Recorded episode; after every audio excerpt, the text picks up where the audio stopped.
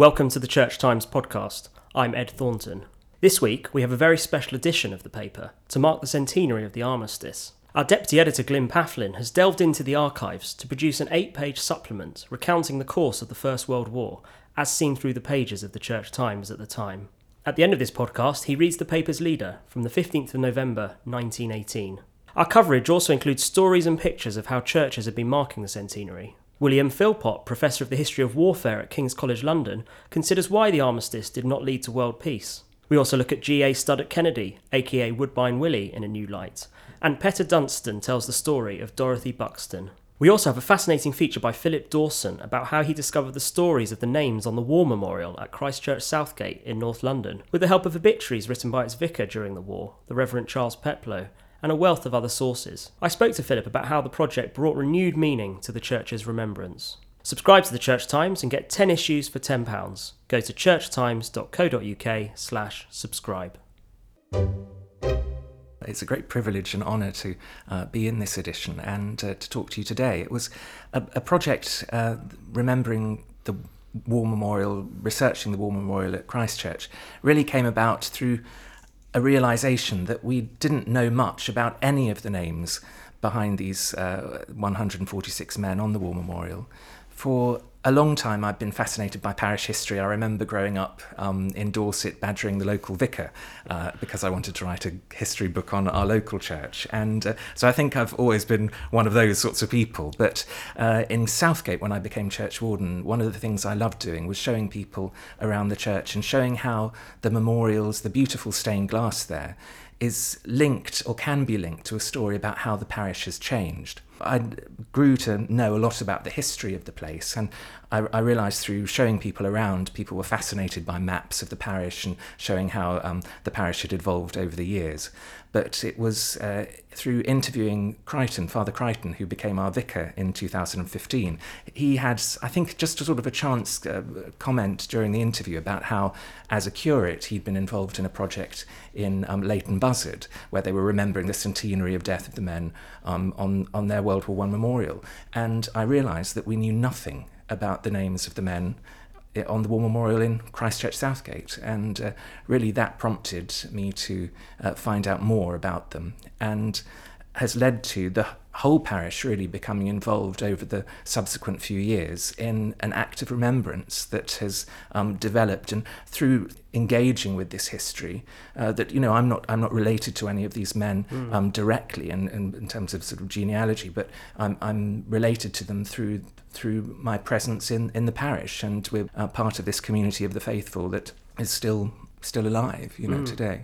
You, you write in your feature that realising that the stories of the one hundred forty-six men listed on your War Memorial had fallen out of use, it prompted an addictive period of research. I mean, how did you go about that research? What what tools did you have? Yes, um, it, uh, all freely available online, um, some of which we had to pay for, but uh, what we we started off by looking at the census to uh, find out where the men lived. We looked at the Commonwealth War Graves Commission, has an excellent website. The, the parish archive at the London Metropolitan Archive has a fantastic collection of the uh, parish magazines from, you know, from right. way back, and that proved to be a very valuable resource in terms of obituaries. That the Roll of Honour started listing all the men who were serving, and when it got to sort of six pages, they stopped and just started listing the men who who died.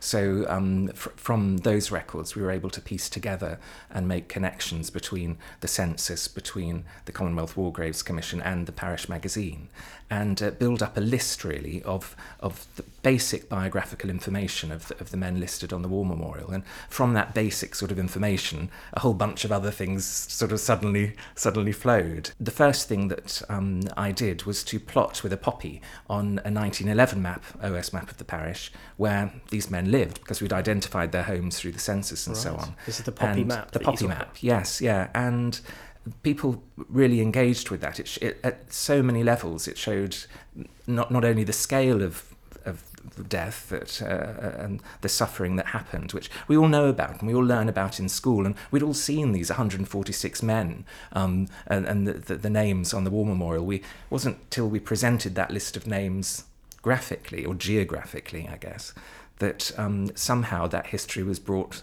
literally closer to home. And some people could see that one of the, the war dead had lived next door to them or on their road or round the corner, so it made it seem more real. Absolutely, yes. Um, every street in the parish, it was a village at that time, um, because this is obviously long before the, the, the tube came and, mm. and the big expansion of the parish happened.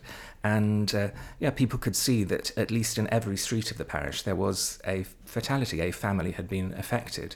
And the map also showed class divide. It showed a different density of impact in areas which had the bigger houses. There's a, a bit of the parish just north of Broomfield Park, big Edwardian villas that had just been built, the, the homes of the officer classes, and uh, around one or two fatalities, deaths per street in those sorts of areas. To the north of the parish, the terraced housing where uh, the lower lower ranking, the sappers, the riflemen and so on lived, um, up to ten deaths per street in one of one of the streets in Ivy Road. So on many levels it showed not just the scale of the impact, it brought it home to people literally um, on the doorstep, but also gave something or hinted at uh, as uh, some of the stories behind the lives of these men, what sort of families they might have come from.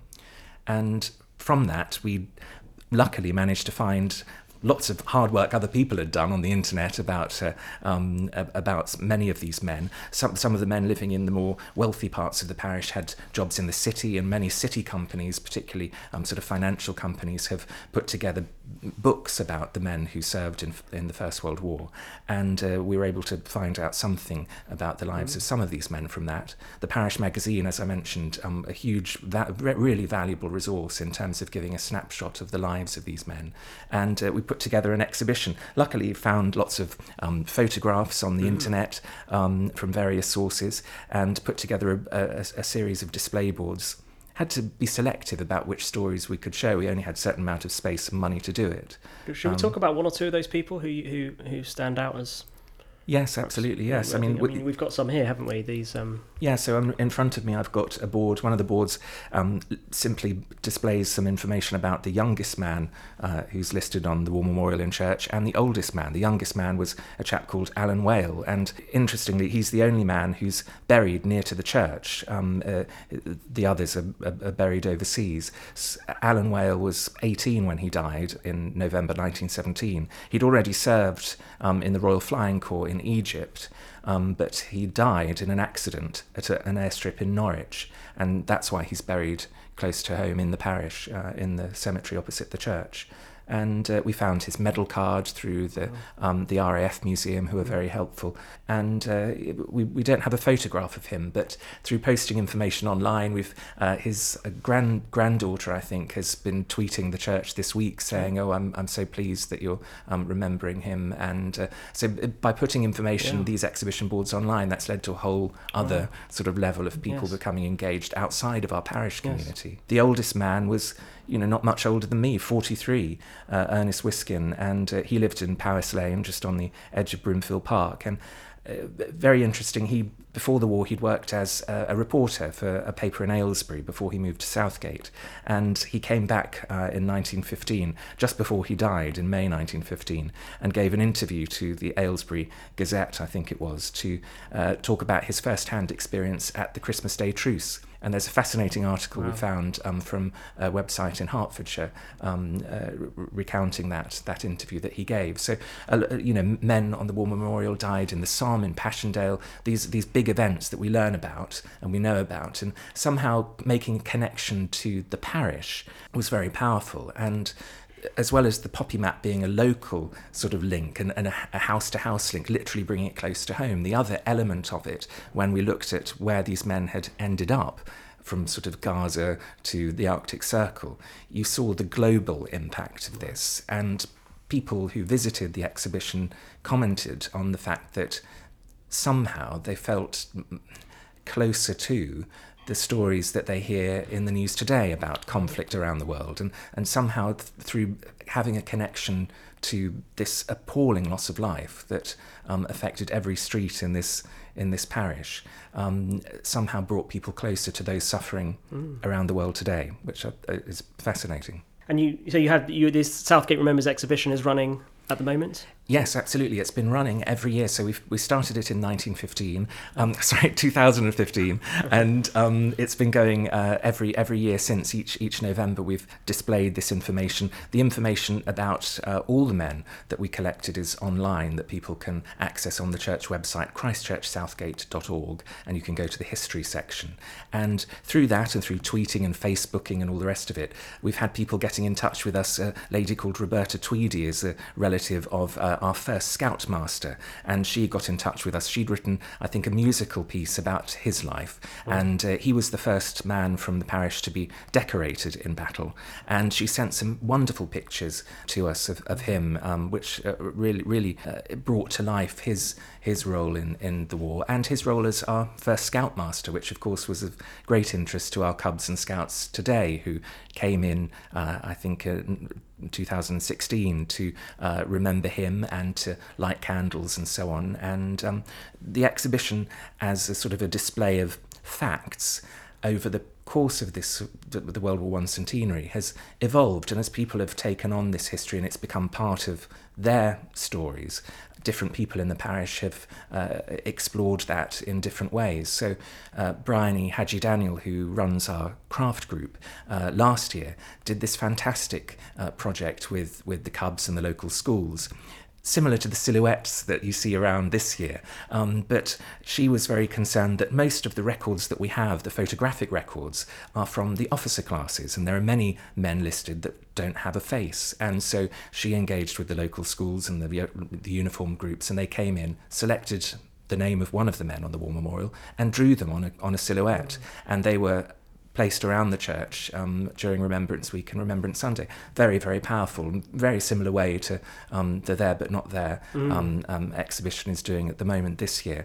This year, the, there's been a whole week of, of remembrance uh, activities in Southgate, and uh, Kate Carroll, one of uh, our parishioners, and her family have put together this sequence of music and readings based on the words of the men who were fighting at the front. They wrote letters back for the parish magazine about the conditions there, the vicar's letter at the start of the war, the obituaries. She's managed to piece that together into this sequence of voices from the past. Bryony, again this year, has made a fantastic uh, uh, display. We've got wonderful windows in Southgate, wonderful Burne-Jones mm. windows, and uh, on the temperance window, um, she's put where the, the virtue, this beautiful image of temperance pouring water out of a, out of a jug. She's uh, turned uh, that window into this cascade of uh, knitted poppies, which the whole craft group have been wow. making, and it sort of flows out of the, the, the water of life from temperance, and these poppies flow down over the pews into the aisle. And it's really, really, I'm, I'm really been so impressed with the way that different members of the church community and the parish have taken on what all I did really was a basic bit of research, and it's sort of sparked the imagination of so many people. Been invited to talk to local residents groups, to the Civic Trust. The president of Civic Voice came to um, hear about what we'd done. It, and it's inspired people to find out about the war memorials in their church or in their mm. park. So many levels, so many different stories which um, which uh, ring out. We've uh, tried to put in the, the exhibition board's stories about people who didn't want to fight, men who yeah. appealed against conscription, and the reasons why.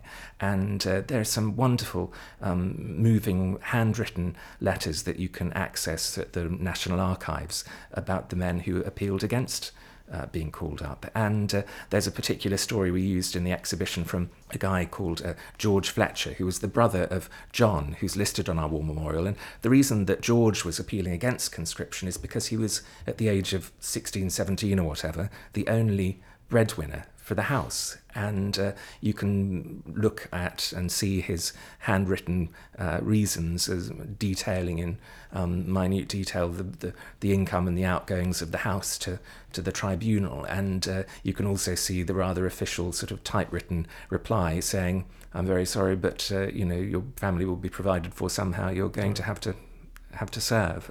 The choir particularly um, were very moved by the stories of the choristers who who died, and there were two uh, young men, Ernest Wollstonecraft and Charlie Dermer, who who were choristers from a very young age, became senior choristers, joined up together, fought together, and died together. Wow. And uh, the obituary that Charles Peploe, the vicar of the time, wrote um, was read out on their centenary of death at evensong, and complete silence in the church. You know, I mean, hearing hearing those words, and in the same way that these There But Not There silhouettes have, um, you know, prompted lots of conversations, hearing about people who are doing the same jobs as you in church, they're, they're choristers, they're bell ringers, they're servers, and these people gave their lives for us, they, so that we might be saved. And there's such an obvious uh, theological um, uh, link there. But actually bringing it home through stories close to home, I think really, really makes you appreciate that. In a, it gives an entirely different perspective on on, on this this event, this world war. The, the letters from um, from the front, the the obituaries that uh, that Charles Peploe was writing. Um, really moving, and particularly I think I, I mentioned in the article one, which is about uh, another chorister, William Anthony, and you can tell from the way that the vicar was writing that this wasn't a boy, a man, a young man who w- was that predisposed to be a fighter, and he, he didn't willingly go. This, this, these obituaries aren't hero worship. They're stories of faithful people who, in circumstances when all they could really do was follow orders, lived out their faith. They were obedient. They served with love for one another, and um, they died in in doing so. They made the ultimate sacrifice. I think this this whole this whole period when we've been remembering those men on our war memorial has gone from a list of names that we knew nothing about to be stories that are somehow embedded in our own lives. And this year we've had, alongside the exhibition, people have brought in family memorabilia, nothing n- not directly connected with the names of the men on the war memorial in Southgate, but sharing their own stories and their own family stories. And lots of people I've spoken to said that most of the time these stories weren't talked about, and somehow through sharing the stories of the men on the war memorial, it's become easier for them to share these this memorabilia, this family history. Mm. One thing I would like to say is that this the work that we did was about the one hundred forty-six men on our war memorial, of which there are dozen, hundreds all around the country. And researching this history has been important for the for the reasons that we've talked about.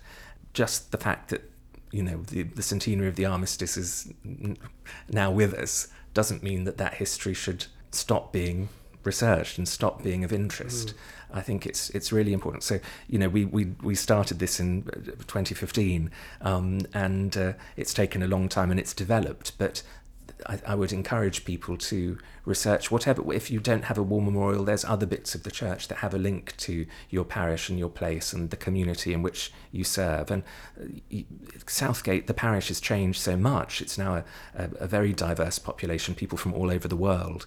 Um, and uh, everyone who's visited and, and interacted with this research and, and the, the things that have flown from it have somehow managed to draw something um, uh, that, that's relevant to their lives, and in so doing connected them to the to the parish. And I, I'm a great believer in the closer we come to each other, the closer we come to God, and I think that's that's been a really special outcome from from this piece of work. On Monday morning, just before dawn, our troops entered Mons, the town which the old Contemptibles held at the beginning of the war against overwhelming odds, until they were obliged to withdraw. It was therefore dramatically fitting that victory should have been finally achieved on the scene of a former reverse, for within an hour or two of the retaking of Mons, the German delegates signed the armistice, and before midday the last shot was fired. Then all the world knew that the fighting was over, and the civilized part of it rejoiced. Thrones were tumbling down, emperors and princes were in flight, and republics were springing up where military autocracies had been. But in the first enthusiasm of Monday, these were hardly in our thoughts. The nightmare of war having vanished in the light of that morning, our minds were filled with love and gratitude to those who on and under the sea, in the air and on land, had dared all that England should be free from an invader's power. The memory of those who had paid the last sacrifice filled every heart, and for many their joy in the glorious news was mingled with the sorrow of bereavement, which was all the more poignant in that hour of triumph. But for all of us it was a day to be remembered while life lasts, and a day greater than any that has been recorded in the annals of our country. We are still some distance from the goal of a just and lasting peace, and it is to be feared that there will be obstacles in the path. Nevertheless, we shall press forward to that goal in the hope that by the grace of God, the world shall no more be devastated by the cruelties of war, and shall be made safe for the growth of religion and civilization. This is the Lord's doing, and it is marvellous in our eyes. So the King, his Parliament, and his faithful subjects interpreted the working out of the great drama, which ended on Monday with the signing of the armistice. And so interpreting it, with one accord they fell to prayer and thanksgiving. His Majesty, in his addresses to the Navy, the Army, and the Air Force, struck the note of humble gratitude to Almighty God for this great deliverance. The Lords and Commons suspended their sittings on Monday as soon as they heard read the terms of the armistice, and repaired to Saint Margaret's Church, there to give God the glory. The Lord Mayor and the Corporation of London went, as their forefathers had always gone in times of national sorrow or rejoicing, to Saint Paul's. On Tuesday again there was a great offering of thanks. The King and Queen, with the two primates and the great officers of state, uniting with a vast crowd of citizens in a solemn act of worship. And as it was at Saint Margaret's in the Cathedral, so it has been in every city and well nigh every village in the land. With one consent, as it were, the people have bent the knee, confessing that this is indeed the Lord's doing. There is also another aspect in which these common acts of worship can be viewed. They give us the feeling that we are one family, united, in whatever corner of the globe its members may be, under the head of our race, His Majesty King George the Fifth. Subjects of the British Empire in India, Australasia, Canada, or wherever they may be, recognise in the Crown of England the link that binds us all together. Men of every shade of political opinion, of many different religions, of diverse races, see in the Crown the symbol of that unity, the sense of which impelled the gallant citizen soldiers of the overseas dominions to risk their lives on the battlefields of Europe. It is marvellous in our eyes. The terms imposed on Germany are undoubtedly stiff, and it is not surprising to find the German Foreign Secretary appealing to the kind-hearted President of the United States to use his influence in order to mitigate these fearful conditions, which, Doctor Solf admits, we had to accept. They had to be made severe. A nation that cannot keep its word must be tightly held to the fulfilment of imposed conditions. An army that pollutes or poisons wells must, when beaten, be rendered impotent to repeat such deeds of foulness. It is useless to appeal to a charity that is nothing more nor less than soft-hearted and soft-headed sentimentality. That is not at all in accord with the present temper of the Allies. As we remarked in a recent leader, to exact justice is not to wreak vengeance in a spirit of hate. And we are glad to find Cardinal Bourne so entirely in agreement with ourselves in this matter. Last Sunday's Observer contained an interesting interview in which His Eminence argued that avenging justice is an integral part of charity, the charity which in the hour of victory we owe to our enemies. This truth was enforced two years ago by another cardinal, the great Archbishop of Malines. Cardinal Mercier's words were, "There is no Christian justice without charity, and no charity without justice, and as avenging justice is a part of the virtue of charity, there is no charity without avenging justice. To desire to close our eyes to injustice under the pretext of heroism in charity, and to allow the enemy to commit crimes with impunity because he is the enemy, is to fail to recognize the sovereign and necessary sway of charity in the organization of the moral, individual and social life of Christianized humanity." While, however, the Allies are determined to exact justice, they are not forgetful of the tender side of charity. The precept, "If thine enemy hunger, feed him," still stands, and starving Germany, starving though she be through her mad effort to starve us, is to be supplied with food during the armistice. We do not know if this lesson in magnanimity will be lost on the German people, but so far as the Allies are concerned, that is no matter. The law of charity imposes this duty on us. Thank you for listening to this week's episode of the Church Times podcast. You can find more news, analysis, comment and book reviews on our website, church times dot co dot uk. If you are not yet a subscriber to the Church Times, you can try your first ten issues for just ten pounds. You'll get the paper delivered to your door every Friday, plus full access to our website and digital archive. Go to church times dot co dot uk forward slash subscribe to find out more. The music for this podcast was provided by Sought After Sounds. Tune in next Friday for the next episode.